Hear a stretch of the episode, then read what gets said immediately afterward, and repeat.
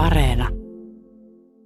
Tästä vähän tulee tämmöinen vipa, että kun kyse on naisten oikeudesta ja naisten kehollisesta itsemääräämisoikeudesta, niin sitä ei koeta niin tärkeäksi, että sitä pitäisi muuttaa, päivittää vastaamaan sitä todellista itsemääräämisoikeutta. Ja nyt takaisin Pasiaan.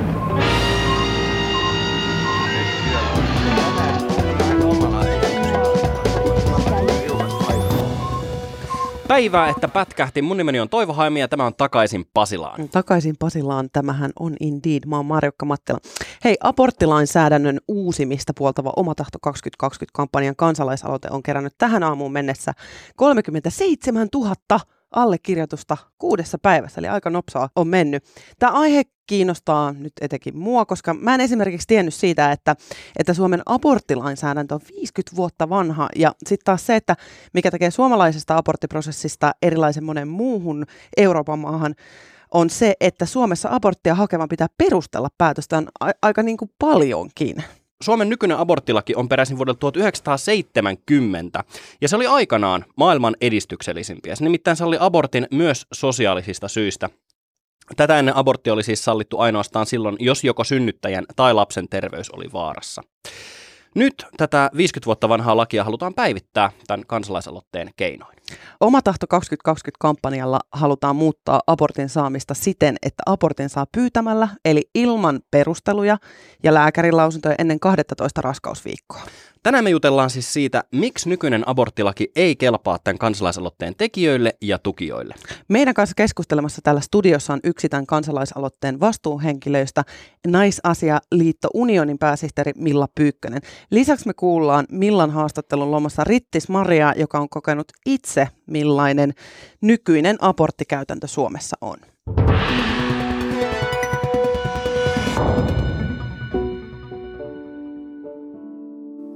Mä olin 20-vuotias. Mä olin juuri mennyt naimisiin. Sitten mä sain tietää, että mä olin raskaana. Sitten mä tein abortin.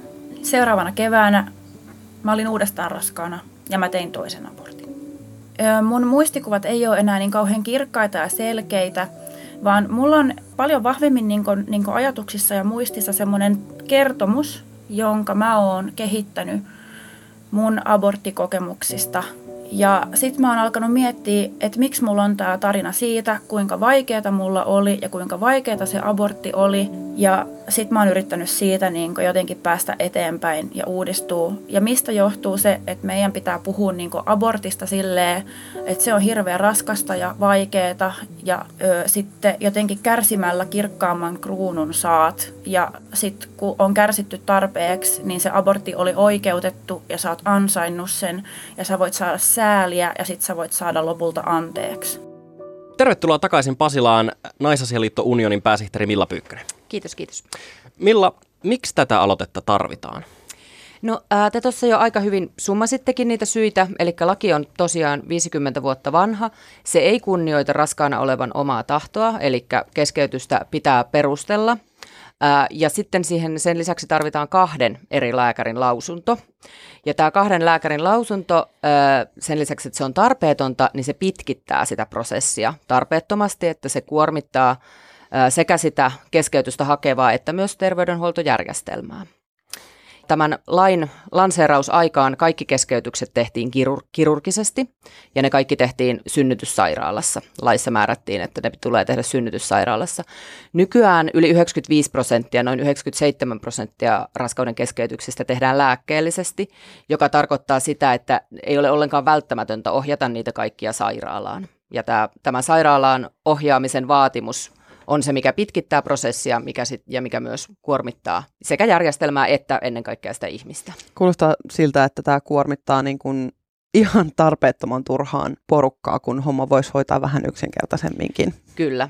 Tietysti niin tota, myös siinä on se syytä, että sairaalassa on riittävät re- resurssit tutkimusten tekemiseen, mutta tällaiset resurssit on mahdollista saada muuallekin. Että sitten vaan pitää, pitää resurssoida niin, että on osaavia ihmisiä esimerkiksi perusterveydenhuollossa tai perhe- ja ehkäisyneuvolassa tekemässä tutkimuksia kaikki varmaan näki tässä somessa hirveästi on ollut näkyvä tämä Oma tahto 2020-kampanja ja yksi mulle ainakin erittäin hyvin silmiin pinttynyt kuva oli semmoista Euroopan kartasta. Ja siellä muu Eurooppa oli tällaisella valkoisella, mutta sitten siellä oli Suomi ja pari muuta maata tämmöisellä sinisellä, joka tota, tarkoittaa sitä, vihjasi siihen, että Suomessa kun lähtee aborttiprosessiin, niin sitä aborttia pitää perustella vahvasti. Ja se tuntui oudolta, koska siis mä en tiennyt tätä, että vaan muutama maa vaatii näitä perusteita. Niin miten me ylipäätänsä niin pärjätään tällaisessa kansainvälisessä vertailussa? Uh, no sitten meinaatko niin maailmanlaajuisesti No vaikka maailmanlaajuisestikin. Toki ehkä helpoin on aina verrata muuhun Eurooppaan, Joo. että maailmanlaajuisesti hyvinkin erilaisia variaatioita on, on laista ja on olevassa maita, missä abortti on kielletty kaikissa tapauksissa. Myös Euroopassa on maa, missä abortti on kielletty myös raskaana olevan hengen pelastamiseksi ja se on Malta. Ää, se ei tässä kartassa näy, koska Malta on, Malta on sen verran pieni, murunen, mutta kuitenkin hyvin, hyvin niin kuin merkittävistä ja isoista asioista kysymys, eli että ei edes hengen pelastamiseksi sitä aborttia tehdä.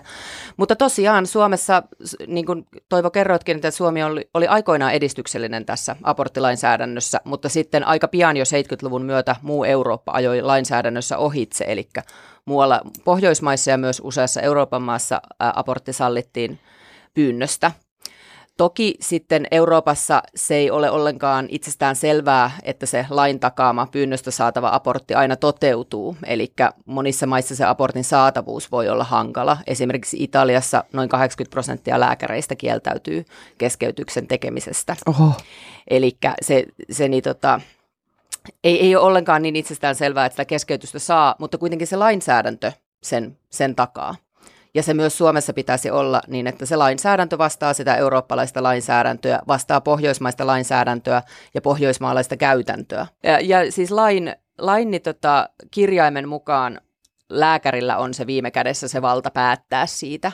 Mutta toki tosiasiassa Suomessa ei ole viime vuosilta tiedossa tapauksia, että lääkäri olisi kieltäytynyt tai että sitä keskeytystä ei olisi saanut.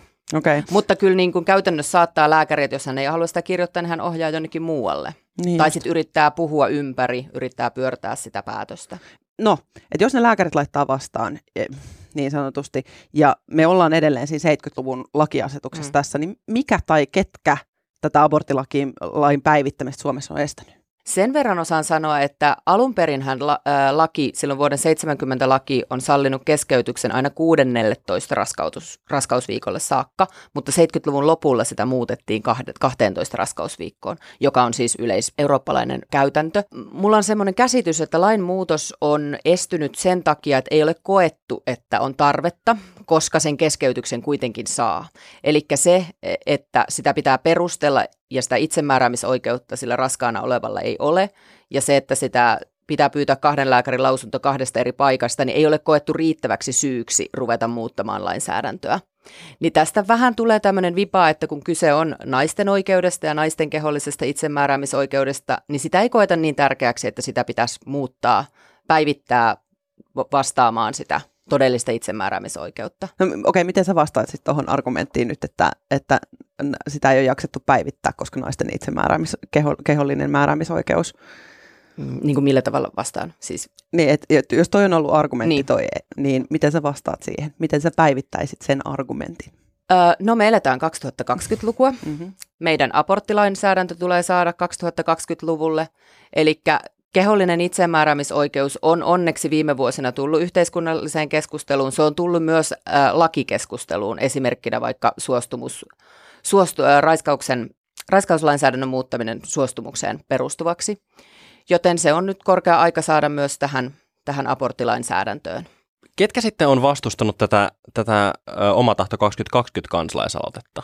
No ihan hirveästi me ei olla nyt vastustusta kohdattu. Voi olla, että tässä on ehkä vastustajat ovat sen verran ty- typertyneet, kun aloite on kerännyt niin paljon nimiä, että he ei ole, ole ehtineet kerätä, kerää koota rivejä, mutta ilmeisesti Päivi Räsänen ja Timo Soini ovat jo asiasta kyllä lausuneet vastustavansa sitä, mutta tätähän me osasimme olottaakin. Hmm. Ja toisaalta Timo Soinihan enää ei, hän on ihan tavallinen rivikansalainen, että hänellä ei ole asiaa vaikutusvaltaa. Ei ainakaan mitään järjestäytynyttä, järjestäytynyttä vastustusta olla nähty, ja kyllä se kertoo, että tämä kerää näin paljon, kuitenkin on semmoinen niin herkkä, herkkä aihe kyseessä, niin että tämä kerää näin paljon kannatuksia näin lyhyessä ajassa, niin se kertoo siitä, että ihmiset tukevat naisten oikeuksia tukevat ajatusta siitä, että jokaisen pitää saada itse päättää.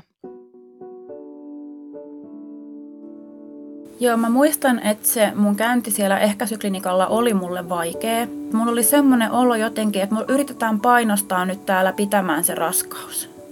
Ja mun täytyy niin perustella, että miksi mä en voi olla raskaana, koska ei riitä, että mä en halua olla.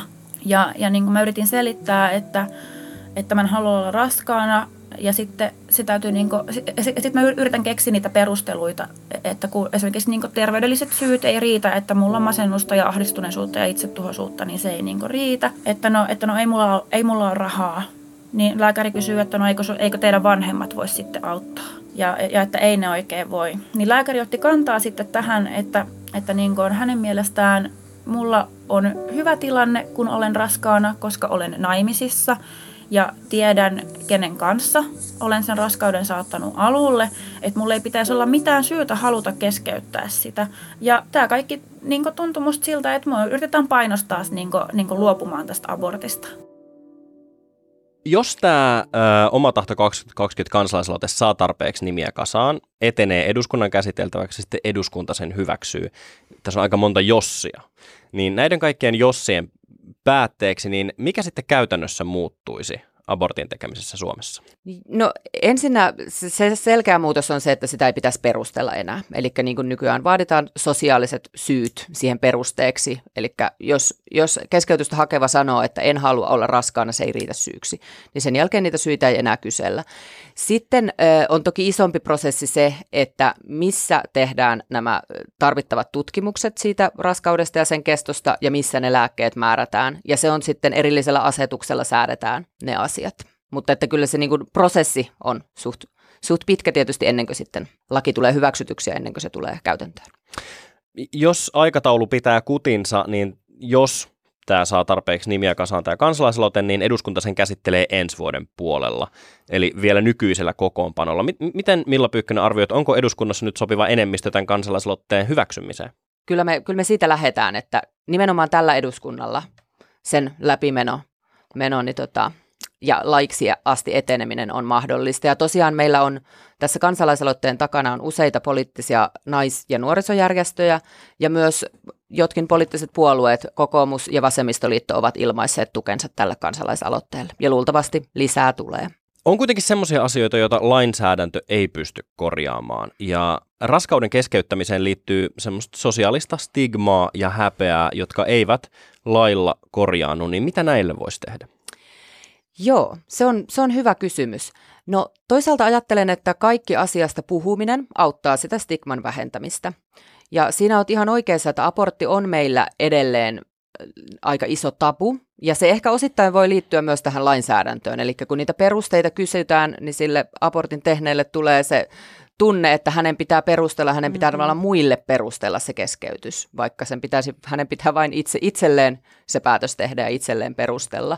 Mutta mä uskon, että kaikki asiasta äh, puhuminen ja keskusteleminen, tämä kampanja itsessään ja tämän kampanjan aikaan saamat keskustelut ja tämä podcastikin jo osaltaan vähentää vähentää sitä stigmaa. Se on kuitenkin, aborttiluvuthan Suomessa jatkuvasti laskee, joka on hyvä asia, ja, mutta kuitenkin tuhannet sen vuosittain kokevat. Nykyisessä aborttilainsäädännössä esimerkiksi yli 18-vuotiaiden ja alle, äh, anteeksi, yli 40-vuotiaiden pitää perustella sitä aborttia aika vahvastikin. Siihen jää aika iso osa naisia sinne väliin. Äh, ja musta tuntuu, että juuri se ryhmä on erittäin pätevä perustelemaan juurikin niitä, niitä omia päätöksiä. Niin miksi juuri he joutuvat perustelemaan sitä muiden tahojen kautta? Niin, No tuosta lainsäädännöstähän näkee aika selvästi, että sen koko lain ideana on semmoinen niin kuin yhteiskunnallinen lisääntymisen kontrolli, eli on katsottu, että alle, alle 17-vuotias on liian nuori äidiksi ja yli 40-vuotias liian vanha.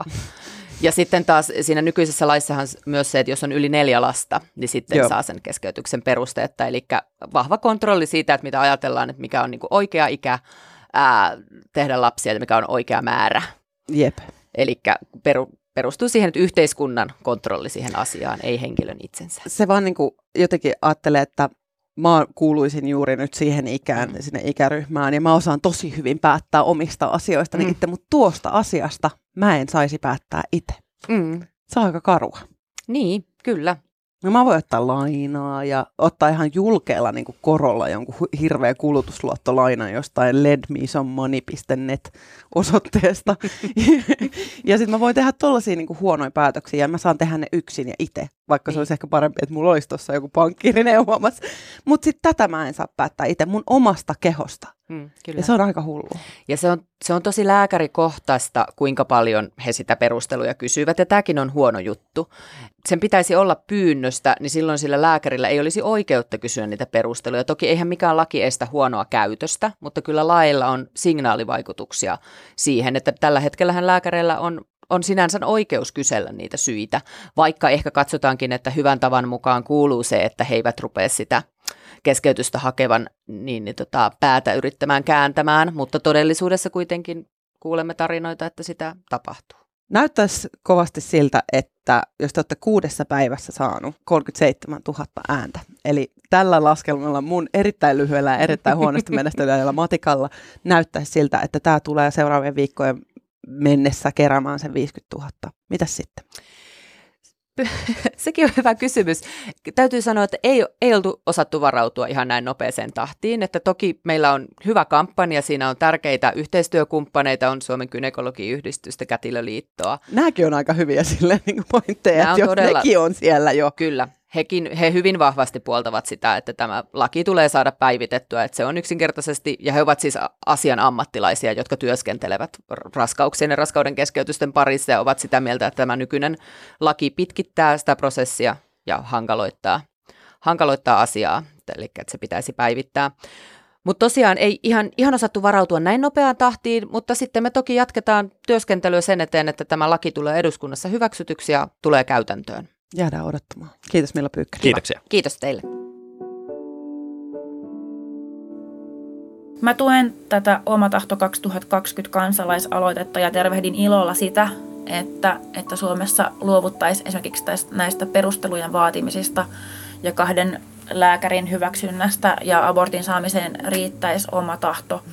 Mun käsitys on se, että abortteja tehdään sen takia, että raskaana oleva henkilö tarvii sen abortin. Ja silloin niin niitä syitä sille, että miksi näin on, niin ei pitäisi tarvi, tarvii kaivella. Ja silloin ei myöskään niin ruodittaisi niitä syitä, kun ihmiset hädissään yrittää keksiä jonkun, joka olisi niin tarpeeksi uskottava tai, tai hyväksyttävä ja silloin meille ei, me, meille ei kävisi enää sillä tavalla, että niin aborttilääkäri antaa haastatteluja lehdessä, missä hän niin päivittelee sitä, että kuinka hänen vastaanotolleen tulee ihmisiä, jotka sanoo, että he haluaa abortin, koska heillä on just tehty mittava lattiaremppa. Mun mielestä siinä ei ole mitään ihmeellistä, että joku vetoaa johonkin remppaan kotona, koska ei vaan oikeasti jaksa ja ei pysty olemaan raskaana.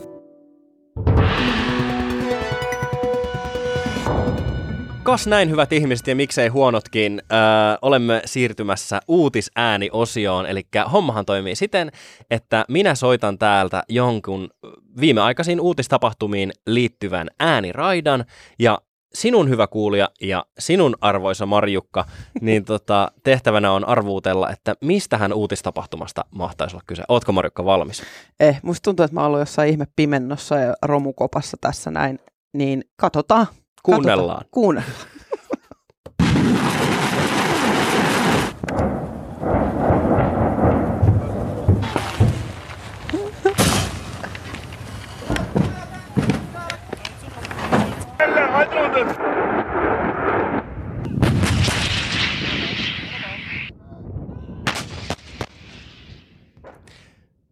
Marjukka on aika tyrmistyneen näköinen täällä studiossa.